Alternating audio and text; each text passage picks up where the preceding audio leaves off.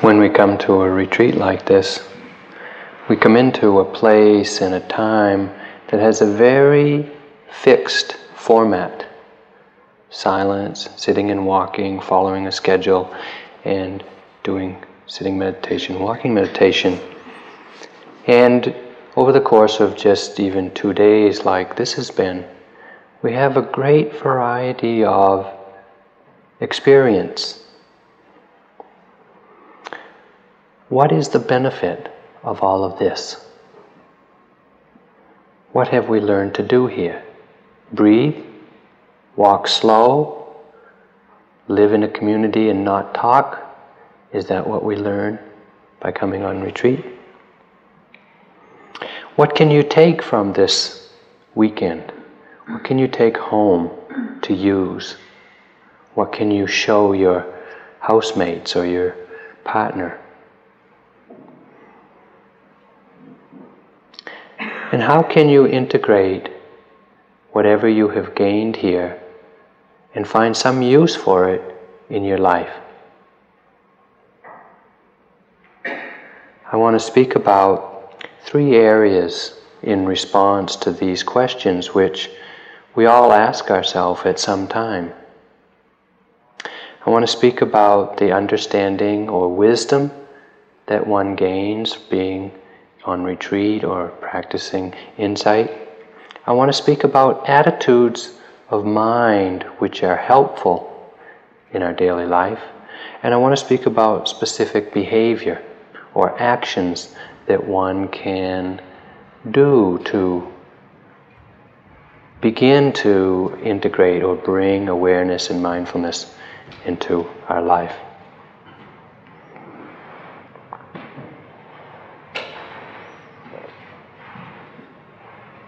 First, the wisdom of the understanding.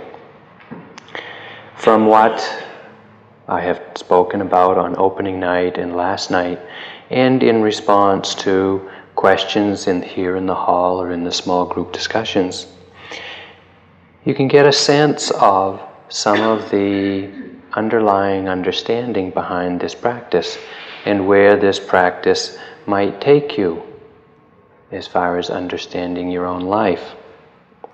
And these facts and information and discussions and talks are no doubt helpful because they help point the mind towards an understanding that is beneficial.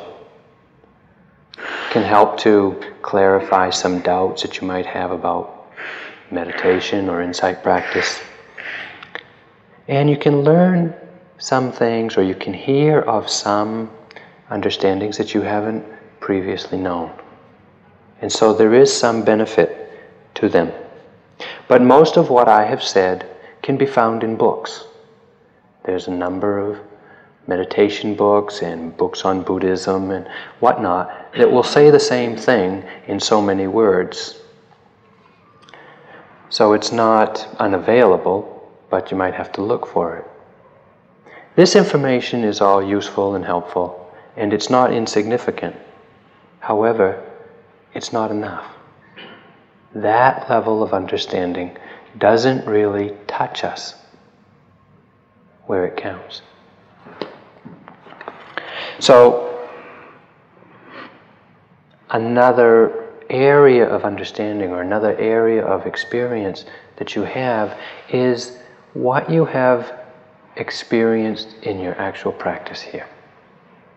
The sitting and feeling whatever it is you feel, discovering the nature of your own mind and the nature of your own body. How your body feels in sitting and what it goes through. What goes on in your mind when you start paying attention. This information or this that you know about yourself is the truth. It's empirical. It's you have observed it and you have known it intimately by directing your mind to know this type of information. You may not be able to understand it. You may not be able to put it into any uh, broad, uh, cosmological, significant anything. Because after all, it is just paying attention to rising, falling, wandering mind, pain in the knee. What's so important about that? But that knowledge or that understanding that you have about the nature of your mind and body from your own experience, whatever that information is, is something that you know. And no one can take it away from you. Who can tell you now that your mind is different than you have experienced it? Who can tell you that your body is different than you have experienced it? No one. That information is in there. And whether you know it or not, that knowledge will inform your actions, inform your decisions, inform your behavior after you leave here. You, you may forget the experience. Hopefully, we'll forget most of it. That pain is nothing special. However, it imprints or it puts a, uh, a knowledge of who you are, what you are, the nature of the mind body in there that continually operates whether you bring it to consciousness or not.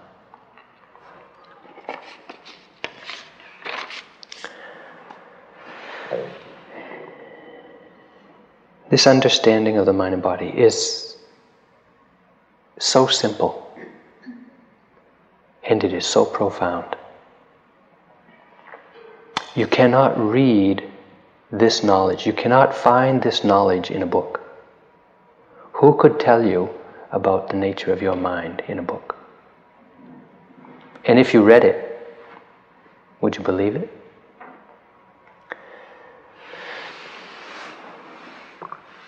I want to point out some of what you have seen, whether you were able to put it into words or not.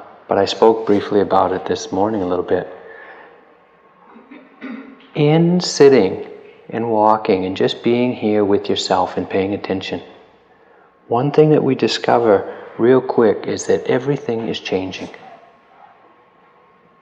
Mental states come and go, physical experience come and go, the breath comes and goes, mindfulness itself comes and goes, happiness comes and goes, sadness comes and goes. Everything is arising and passing away. It appears in the mind for a moment and it's gone. Sometime later, other conditions come together and something else appears in the mind. It's there for a moment, we experience it, and then it's gone.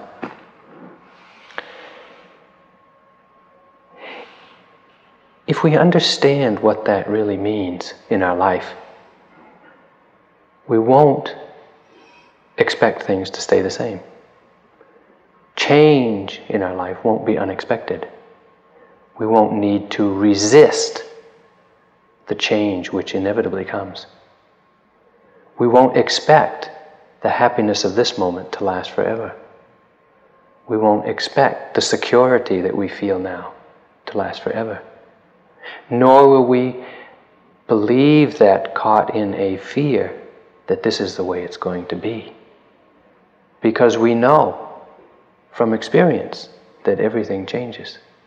Things arise for a period of time, they appear, they are experienced, and then they leave. You've seen it, you know it. That is not an insignificant experience. It will inform your life hereafter. To know that everything changes. We've also discovered that much of what we experience is not very pleasant. Or let's put it another way it doesn't provide us a sense of satisfaction and fulfillment.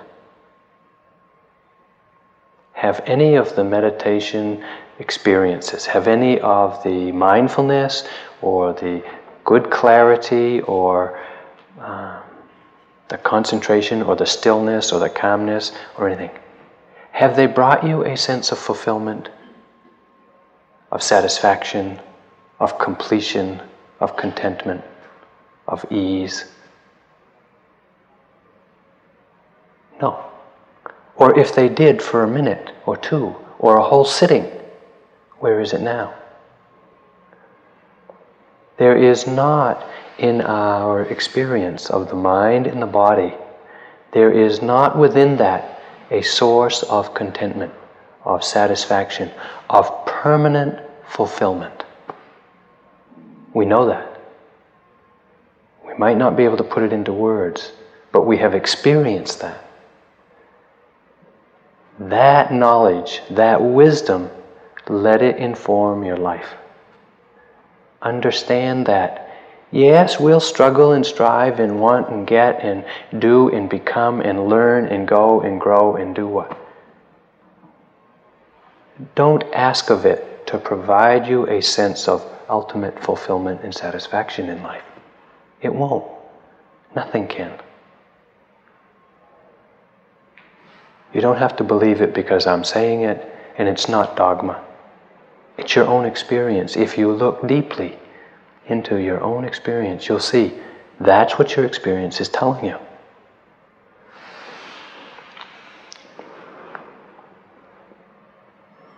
Things change. There isn't to be found a sense of permanent fulfillment and contentment within it. Another thing that we've discovered is that it's really not under our control. Our mind in our body is not ours. Our mind has a mind of its own. We don't control it.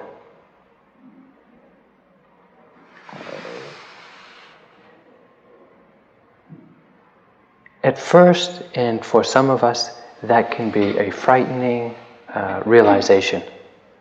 I'm out of control. I'm not responsible. What's happening to me? I'm a victim.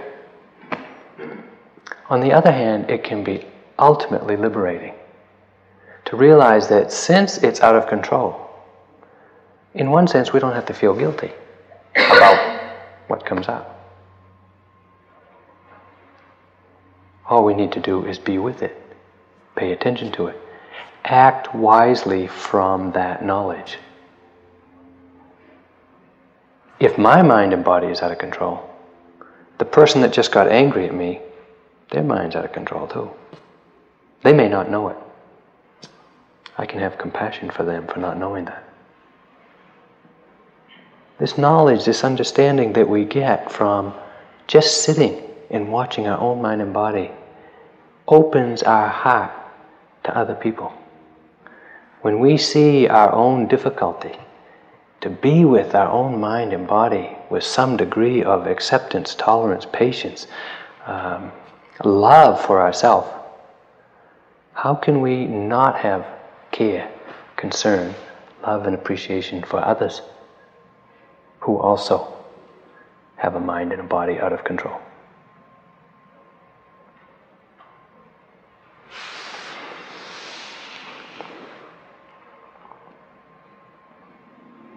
So things change. There's not a sense of fulfillment or contentment, satisfaction within them. And it's not under our control, it's out of our control. This knowledge, this information, this wisdom is not insignificant. And you may not even remember it. After you leave here and the talk's, the talk's over, if somebody asked you what you know, nothing. Didn't learn anything. But that's not so. It sticks around. If we, however, can begin to see in our life, outside of here, in our daily life, in our relationships with people, in our interactions with ourself, our own mind and body, we begin to recognize these characteristics of all experience. We can live with greater wisdom and greater sensitivity to ourselves and to others. And in fact, practice itself the whole path of practice is really none other than a deepening realization of these characteristics throughout all of our life. And as we practice and, and become stiller and clearer and seeing our own mind in, in more detail with greater understanding, we reach more profound understandings of the significance of impermanence insubstantiality, unsatisfactoriness of experience. This is not a belief. I'm not asking you to believe that things change. I'm not asking you to believe that your mind and body are out of your control. And I'm not asking you to believe that these experiences don't provide satisfaction. Look within your own experience. And this the Buddha taught. Look within your own experience to see if it's so or not. If it's so, act from that knowledge, that wisdom. If it's not, let it go. So, what's the purpose of coming here? Having some experience and going home. I want to read a short excerpt from the book Mount Analog.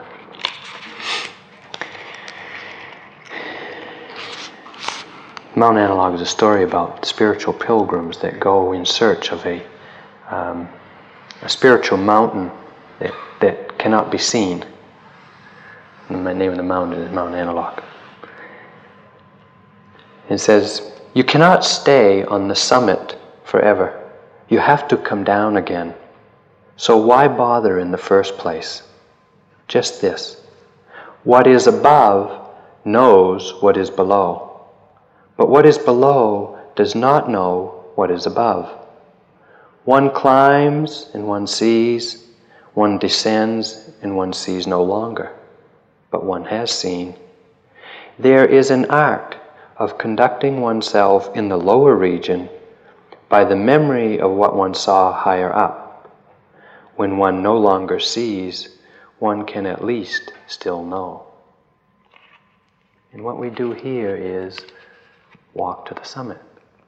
Take a look around, see what is going on in our life, where our life is taking place, and then we come back and go home.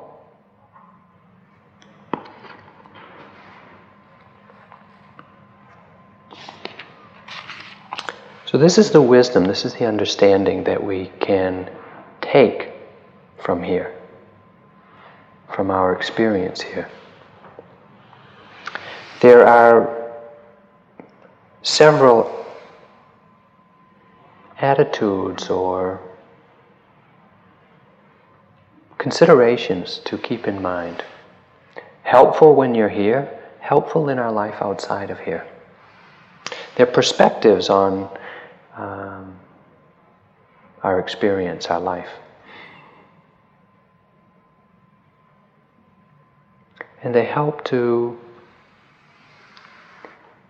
they help us to wake up. They help us to come into balance with the experience in our life. And the first of these is to be patient. We live in the age of instant everything. And, you know, like anything else, we want instant awareness, instant enlightenment. You know, quick, give it to me so I can get on with something else. And we are not a culture, and our conditioning in this society is not one of developing patience and tolerance. And it's something that we really need to seriously consider in our life is to develop, is how we can develop patience Patience is the ability to be with things as they are right now. That is love.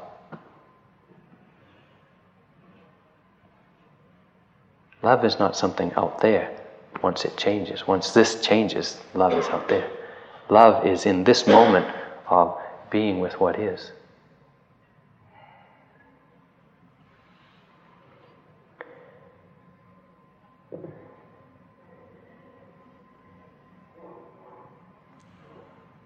To be patient, one really needs to take a long range perspective on one's life and not seek nor expect instant gratification for every wish or every desire that crosses the mind.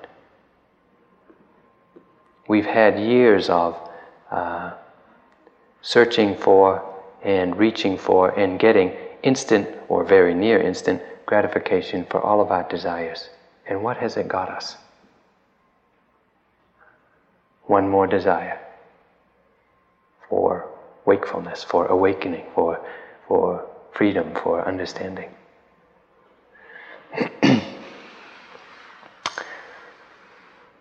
cannot make the mind open. We cannot uh, force the process. It's a very gradual process of coming to understand and know the mind as it is, and then slowly working with the boundaries of what's tolerable, playing the edge of what we can accept, what we can understand, what we can acknowledge to ourselves. And it's helpful to be careful about comparing yourself with others.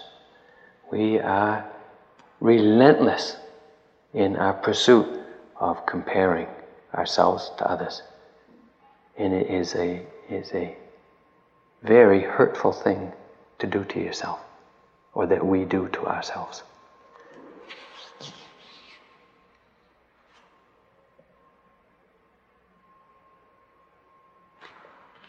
I want to read a poem that, oh no, it's not a poem, it's a little prose. It's about being patient. A compassionate person, seeing a butterfly struggling to free itself from its cocoon and wanting to help, very gently loosened the filaments to form an opening. The butterfly was freed emerged from the cocoon and fluttered about, but could not fly. What the compassionate person did not know was that only through the birth struggle can the wings go, grow strong enough for flight. Its shortened life was spent on the ground. It never knew freedom, never really lived.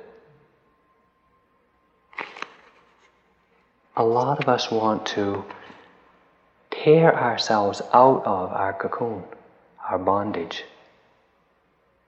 It can't be done quickly. Be patient. Struggle. Accept the struggle of opening. It's the only way to freedom. Patience, keeping an attitude or, or and having an understanding of the value and necessity of patience in one's practice. Secondly, is undertaking a commitment to the truth. If I asked who in this room is a liar, probably none of us would want to acknowledge it. But if I asked how many of us have seriously made a commitment to the truth, maybe none of us could answer that either.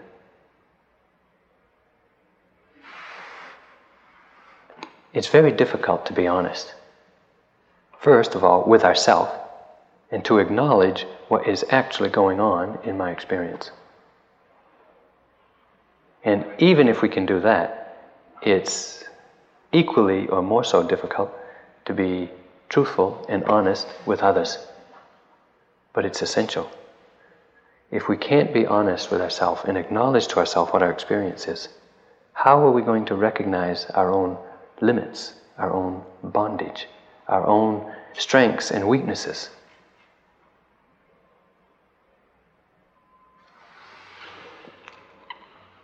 A commitment to the truth is probably the single most important uh,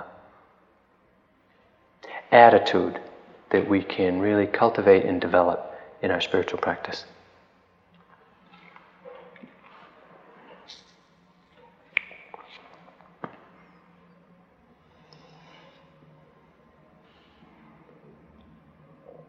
Often because the truth hurts.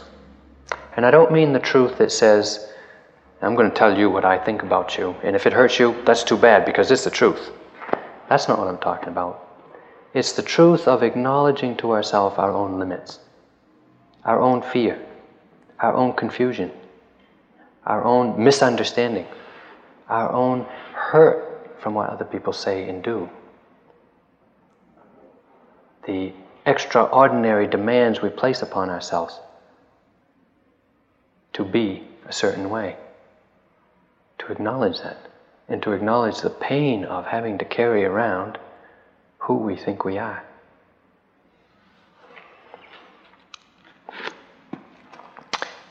Some years ago, when I was in early midlife, um, things had seemed to come together quite wonderfully for me in, in my work. I was a contractor building houses, and finally, after some years of struggling, seemed to have reached some level of success in, and had steady work, and other things in my life were going along quite well.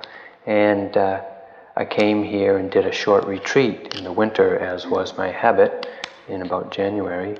And over the course of a 10 or 12 day retreat, I just realized that even though everything was my outward material and relationship life was very together and fulfilling and satisfying and nurturing to me, I still had some significant level of discontent. And I made a decision then within myself that I needed to practice more, that I needed to see more deeply into the nature of this discontent.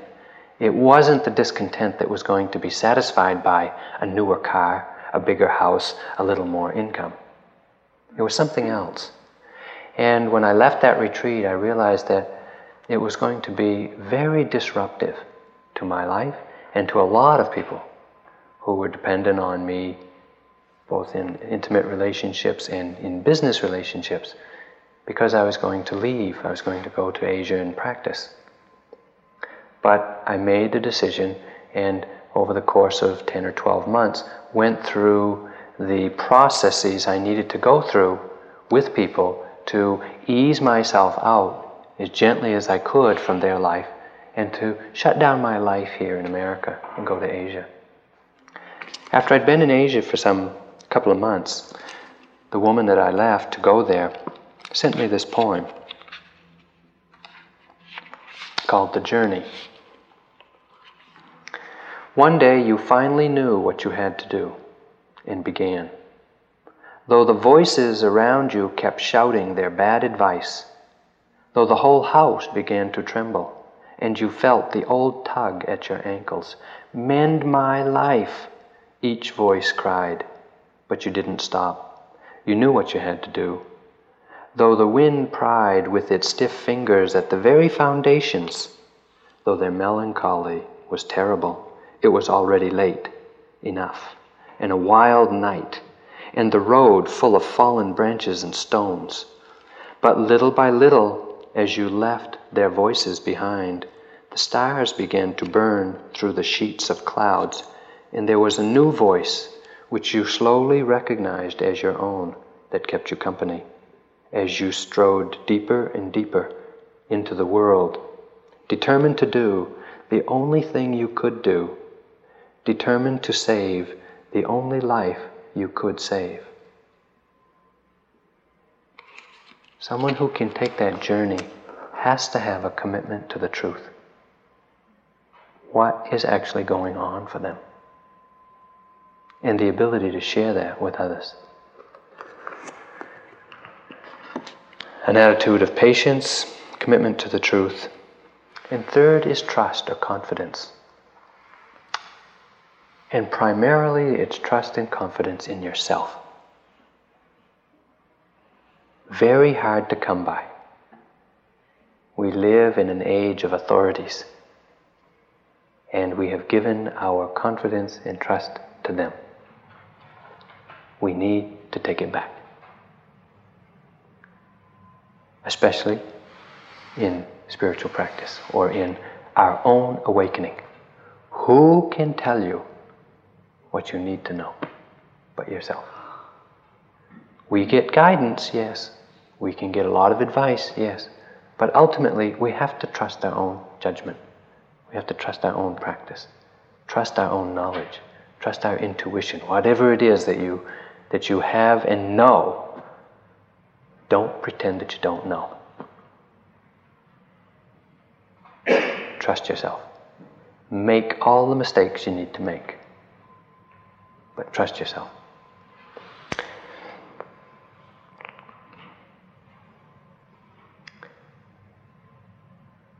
every mistake that we make, every step that we take, and falter, or with a sense of,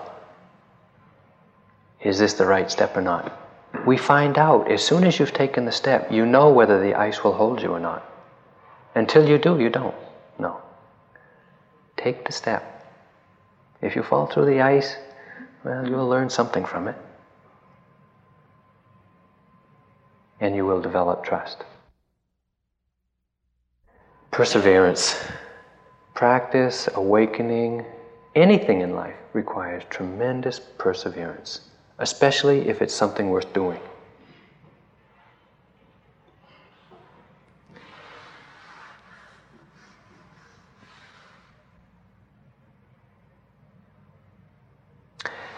Don Juan, in, in the books by Carlos Castaneda, Don Juan talks about the warrior, being a warrior. And a warrior, we can understand our own path of practice as something like being a warrior, in that a warrior's challenge is not to consider what happens to them as a blessing or a curse, which we often do. Conditions come, and we say, oh, this is wonderful, this is a real blessing. Or other situations, conditions arise, and we say, God, what a burden, what a curse I am to have to live with this. And we do that all the time. We evaluate experience or conditions and say, good or bad. The task of a warrior is to put that aside, not to consider things blessings or curses, but challenge. Can I be awake right here. That's our challenge as spiritual warriors. Can I be awake with this experience? Can I persevere in my wakefulness even into this condition?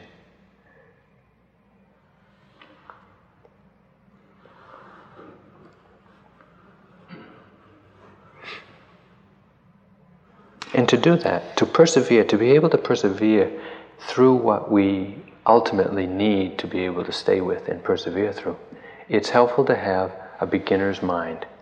The mind that is willing to say, This is the first time I've ever done this. Because we come and sit, even in a weekend, we sit 10 times, maybe 8 or 10, 15 times. Well, consider over the next 20 or 30 years how many times you're going to sit and look for the breath.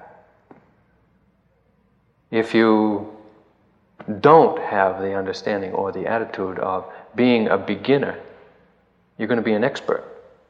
And experts know everything, or think they do, but they're not in the present moment.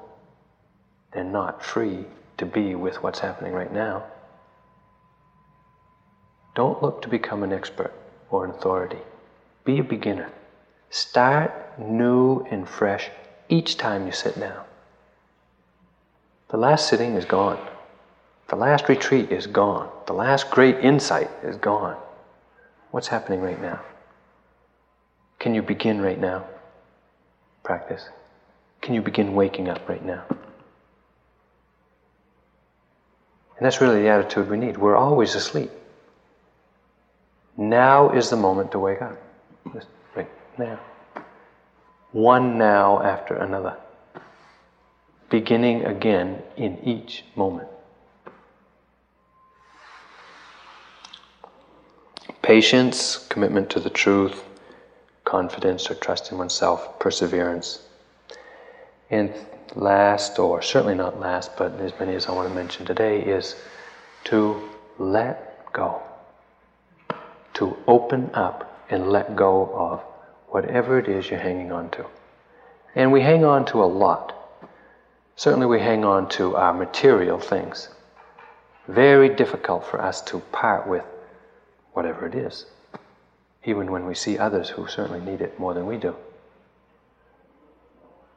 But far more difficult than, than letting go of material things is letting go of pain, letting go of fear, letting go of hurt, letting go of resentment letting go of our ideas, letting go of our beliefs, letting go of ourself. ultimately, everything has to be let go. When we leave here, we're not going to take anything with us. Not our name, not our fame, not our gain. Nothing. Let go now. Enjoy the rest of life.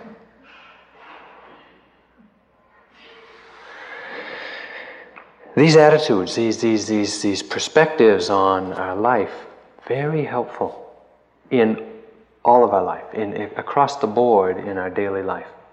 Very helpful. Patience is not just something in the hall. Patience is needed every step of the way, every time of the day. Same with the commitment to the truth. Perseverance, letting go, confidence.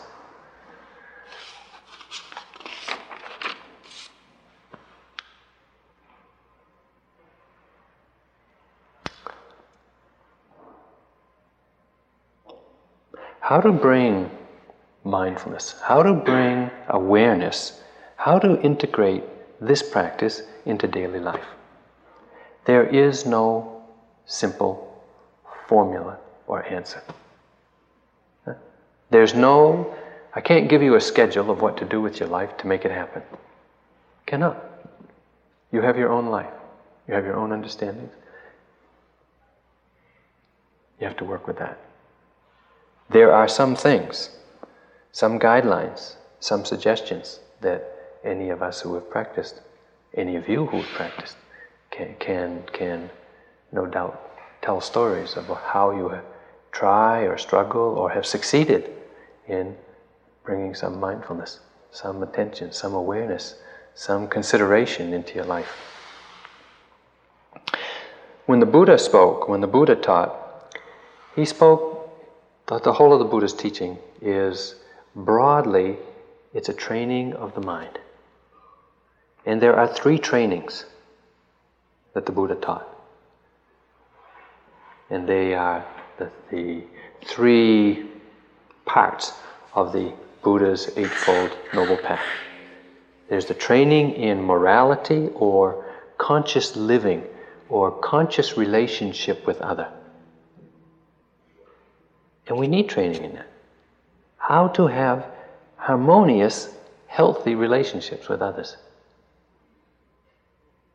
There's the training in concentration or samadhi or tranquility, stabilizing and focusing the mind, training the mind to be still, to be collected, to be calm, to be tranquil in the midst of all of this that's going on in life.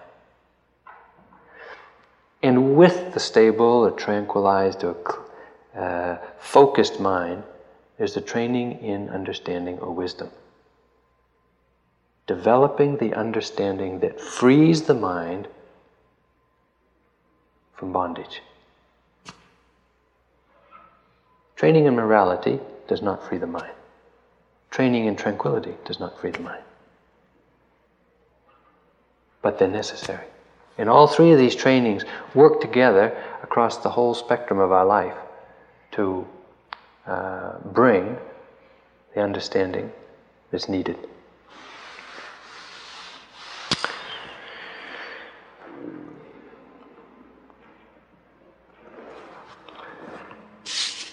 Well,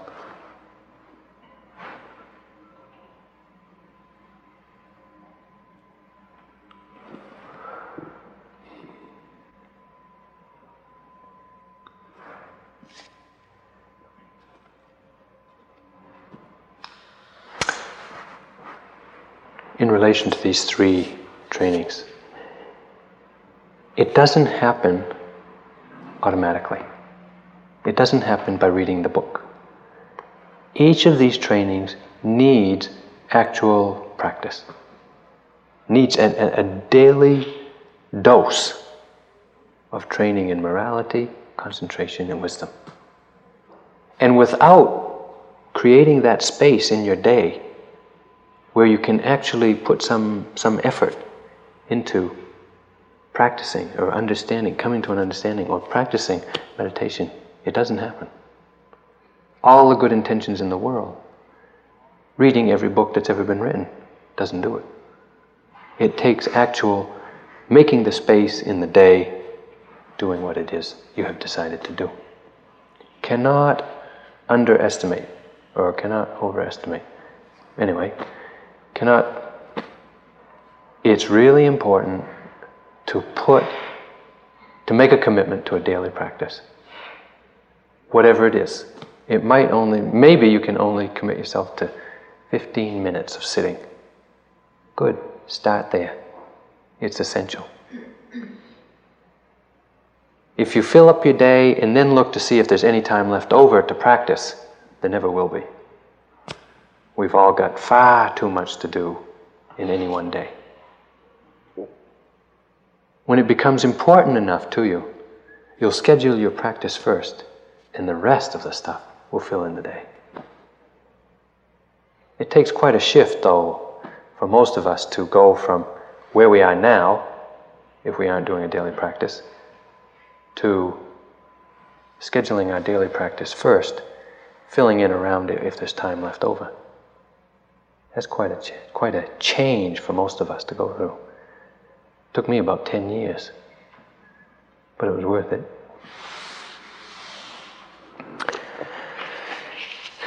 Well, hmm, gee.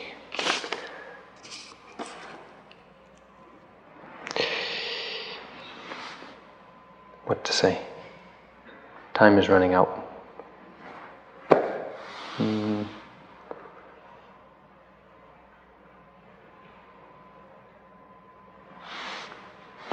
What to do for daily practice? I'll give you four choices. First, which isn't even mentioned in the Buddha's Eightfold Path, is begin to recognize that we live with tremendous abundance. We have more than we need of everything. More stuff isn't going to do it for us. When we live from a place of understanding that we have enough already, then we can share what we have with others. We can let go of what we have. It's really important. Think about what is our attitude if we constantly live from a place of, I don't have enough, I am impoverished. We're going to spend our life getting what we think is enough. How much is enough? Can anyone say? We have enough. Let's face it, we've got enough stuff. Having that understanding, living from that understanding that I have enough and what I have I can share is tremendously freeing. Frees up your time, frees up your mind unbelievably. And it feels good. I lived in Burma for about five years. Burma is now, the UN says, fourth poorest country in the world. Now that's poor. That's down there with Bangladesh and a couple of African countries that are really down there. Poor. I mean, per capita income is probably what most of us make in a day or two days. That's what they earn in a year. Dirt poor. Very happy people. Why? It's estimated that the average Burman, Burmese person, man, woman, whatever, donates, gives between a quarter and a third of their income to support nuns, monks, pagodas, meditation centers. They're so poor and they give so much. And they're really happy people.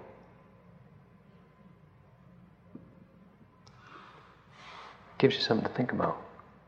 How does that work? Have you ever walked down the street and seen a beggar? And all of us have seen homeless beggars now. You don't have to go to India anymore. And out of some quivering in your own heart, giving them something. Did you ever miss the money that you gave them? Did you ever remember that act and feel good about it later? That happiness that we feel from having been spontaneously generous, sharing what we can with others. Every time you reflect on it, brings happiness. Living in that relationship to others, where we are both generous and loving. Living with the relation, living in relationship to others where we are considerate of them. That happiness is what we're looking for. And you can't buy it. You can't, you can't read about this in a book. You can't read it in a book. You can't study it in any course. You can't get it in a workshop. That happiness is, is free with behavior. But that type of behavior, that type of freedom, that type of happiness doesn't lead to calming the mind, tranquilizing the mind, and developing understanding. To do that, you need to practice meditation. Only meditation. Not just insight, but even tranquility meditations. Practicing loving kindness. There's a whole, sometimes we do retreats here on just loving kindness, where what we do is develop our mind and our heart to open to others to separate or to, to erase the boundaries between us. You know, I want you to be happy because you're someone I like. I don't want you to be happy because you're whatever. But to erase those boundaries, those differences, those um, distinctions that we think are so important, and to open our heart to everyone, all beings equally. Powerful practice. Really powerful. Very necessary. And this practice, developing insight, developing the understanding of the impermanence, the unsatisfactory nature, and the ins- insubstantial or the out of controlness of all of our experience. A daily practice of any of these will keep you in the flow of uh, developing your mind, waking wakening your mind.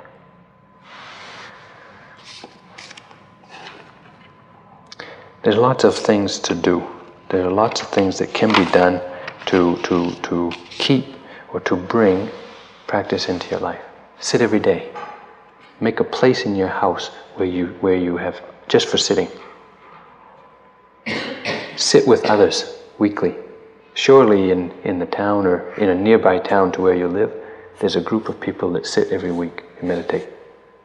Find out who they are and sit with them. Great support to sit with other people. Very helpful. Schedule your vacations to do retreats. Also very helpful. Uh, a number of people have, have, have talked to me about where they work, how they can bring mindfulness or how they can bring awareness into their work situation. And the way I talk to them about it is take your work, take, take the day, and, and break it up into the different activities that you do during the day. And then just identify how you can bring mindfulness into that particular 10 minute segment or that particular activity that you do 20 times a day. Everybody goes to the grocery store, everybody goes to the bank. We all stand in line. Standing meditation is a wonderful thing to learn how to do. Standing in the grocery line, two three minutes, five minutes, meditate. Standing in the bank, also an opportunity. Brushing your teeth. Everybody brushes their teeth every day, once or twice or three times. Good meditation. Good time for meditation. I used to live with a cat, and uh, I didn't used to like cats. And it just so happened that in this household, I was the first one up in the morning, and the cat used to go out at night. First thing in the morning, as soon as it heard someone up, it was at the door. You know how cats have this habit of knocking at the door? They just ching, ching, ching, ching, ching, ching. And so while I was cooking my breakfast, it was wanting its breakfast.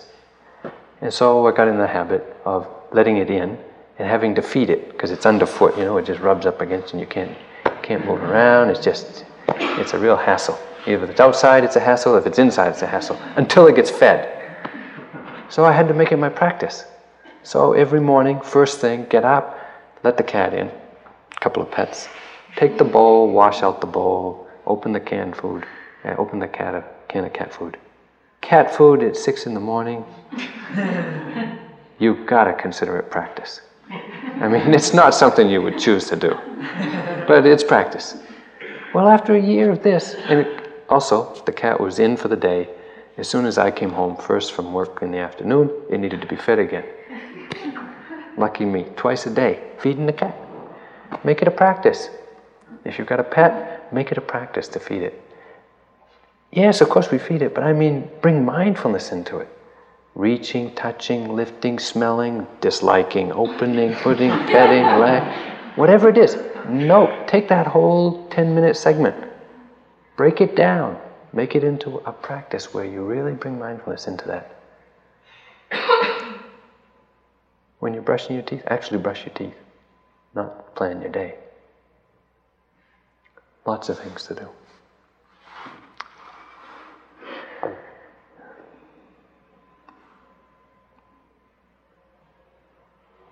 Oh, the other thing. Each of us has our own path. We have to believe that. We have to trust that. We have to, to find out what our path is by taking the next step. It's not, it's not necessary for to sit here and say, okay, for the next week or for the next month or for the next year, I'm going to do this, this, this, this, and this, and this. I'm going to get my practice together. I'm going to get mindfulness into my life. That's not the way to do it. Just one small thing at a time. Just this week, maybe today, I'll try to pay attention to brushing my teeth. And after we get that down to where we're pretty good at staying present while we brush our teeth, then we take up feeding the cat. And after a couple of months of that, then we take up something else. Just the next step will reveal what needs to be done or can be done next. Don't burden yourself with a grand plan. It's just too much. Just a little step at a time. And as you take one step, the next step will appear. You don't have to know where you're going at this point. All you need to do is take the next step. So that's enough for now. And uh, there's about six minutes before lunch. So we can sit quietly for a couple minutes, or we can talk questions if you want. Yeah. Can I just ask one very mundane question? You said you used to work in construction. Yeah. What do you do now, Steve, other than the retreats and teaching, and where do you do it? Well, um, just uh, I was here for the three month course, you know, in the fall, and then after that, in December, I drove to California, where I'm setting up residence hmm, in uh, north, just around the San Francisco Bay Area, and because uh, I, I haven't really lived any place for some years, I've just been traveling around, and um, it's gotten to be too difficult to just keep traveling. So I want to s- stay in one place. And from there, I go to teach. So I come here and teach for a couple of, for 10 days, and then I go back there. And then I'm home for five or six days, and I go to Seattle. And I'll come be there for a couple of weeks, and I'll come back for a few days. Then I go to Australia for a month. So it's all I'm doing for work, so to speak. But it's full time. I mean, it takes up it takes a lot of time to just keep things organized and and to recover and recuperate and regenerate. And so I'm doing these these type of retreats, silent uh, insight retreats. And this year I've begun to teach uh, some workshops and seminars in Buddhist psychology, the Abhidhamma. So some classes and, and weekend workshops and things like that in Buddhist psychology.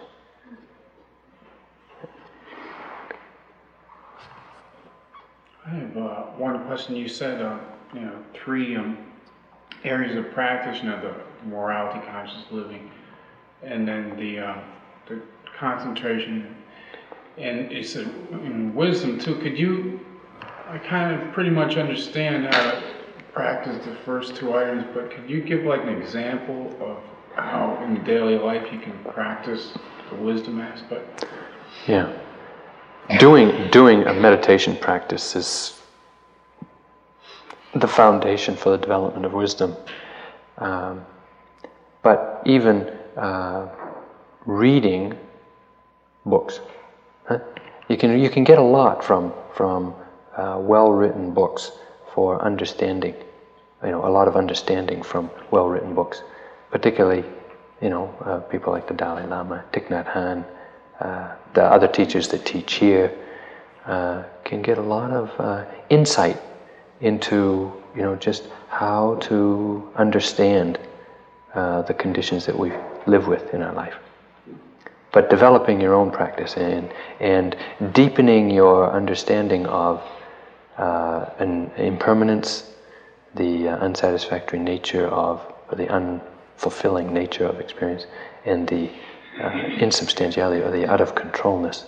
Developing that understanding is, in some ways, sufficient wisdom.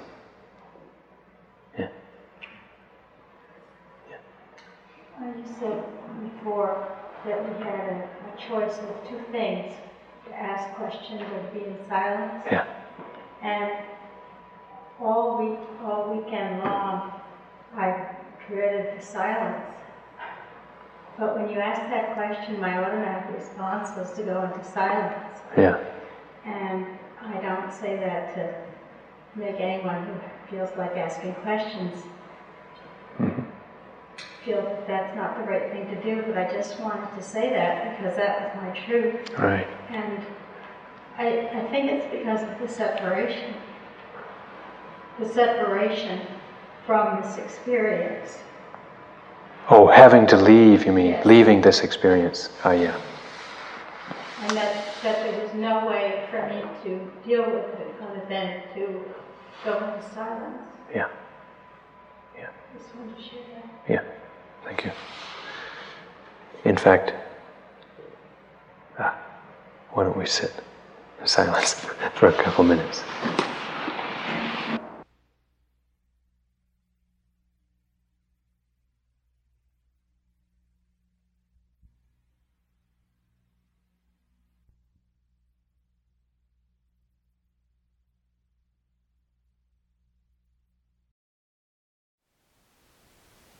Thank you for listening. To learn how you can support the teachers and Dharma Seed, please visit dharmaseed.org slash donate.